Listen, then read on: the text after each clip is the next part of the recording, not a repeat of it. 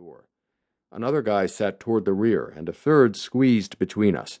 Our legs from the knees down dangled in the breeze, and as the chopper lifted off and began to pick up some airspeed, they were blown to the rear. It felt good to have something to hang on to as the Huey banked into a turn.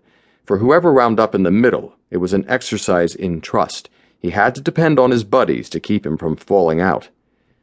In a land and time that offered few pleasures, flying this way was always a joy to me.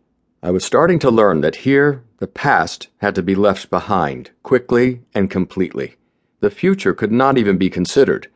There might not be one. And so, with these irrelevant and worrisome considerations set aside, there was only now. If now one was floating over endless lush green mountains, there was nothing to do but enjoy it. The ride ended as the Huey swooped down into a grassy clearing and hovered momentarily with its skids still five feet off the ground. It paused only for an instant, and as I felt it beginning to rise again, someone hollered, Jump! So I jumped, and when I hit the ground, my knees buckled and I fell on my face. Scrambling to my feet, I saw McCoy motioning me to head for the tree line, so I ran as fast as possible under the weight of the pack. I stepped in a depression, fell again, and staggered back up to my feet. Finally, at the tree line, I crouched, panting and sweating, intensely searching for Charles in the tangled mass of green before me. When the whine of engines and the sound of slapping blades subsided, the company regrouped into platoons and squads and slid into the dense jungle like a snake, single file. We moved at the pace of a slow walk, occasionally stopping while the point man hacked through vines and branches. At times, the vegetation was so thick I'd have to crawl on hands and knees. After the first half hour, my fatigue shirt was wringing wet, as were my pants from the waist to the knees. In two hours, I was totally exhausted and started prodding myself, thinking, one more step, one more step, one more step. The order came down the line, whispered from one man to the next. Break in place, take five.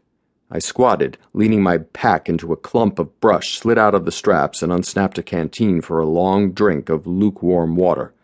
My fingertips looked like prunes from the constant bath of sweat. Lighting a cigarette, I leaned against the pack and managed to get half of it smoked before the sweat dripping off my face put it out.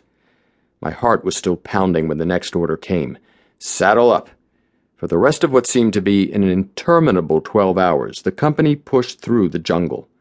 At twilight, the commanding officer, CO, decided that we would spend the night in a wide valley. Unfamiliar with the routine, I imagined that we'd be able to eat some Cs and sleep at least part of the night, but each squad was to dig a foxhole and hack a line of sight between positions in the large circle. While that was being done, a few guys from each squad would patrol the company's position with wide, half mile cloverleaf loops. Somehow my fear squeezed a few more drops of adrenaline from my system to prod me to follow Ski and four other guys away from the company and into the marshy valley. Our loop took us through waist deep water before we could turn back toward the company's encampment. When we reached high ground, I imagined that if there were any VC or NVA in the area, they'd probably be laughing because even though the squad was moving like a cat on the prowl, our boots squished loudly with each step.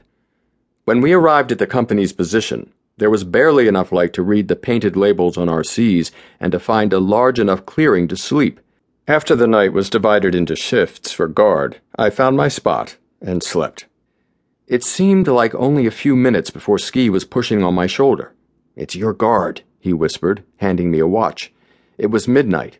You've got from now till 0130 hours. I found my way to the position, sat on my helmet, and pulled the poncho liner over my shoulders. Through the trees were stars, but in front of me, only darkness. I listened intently to the sounds of the night birds, lizards, and insects. Occasionally, I'd close my eyes for a time, and focusing more carefully, I discovered that there was a pattern to the sounds. The different calls had a strange, tranquilizing effect, and it seemed to require considerable effort to stay alert for sounds that didn't belong snapping twigs or metallic clicks. Part of me sensed that there was something behind me, hoping to dispel the notion that it was possible to sense something without seeing it. I slowly turned to check it out. About ten paces away, there was the silhouette of a man standing as still as a cigar store Indian. When he knew he'd been spotted, he seemed to glide slowly toward me. I knew he was one of the company, but I wondered who and why he was joining me.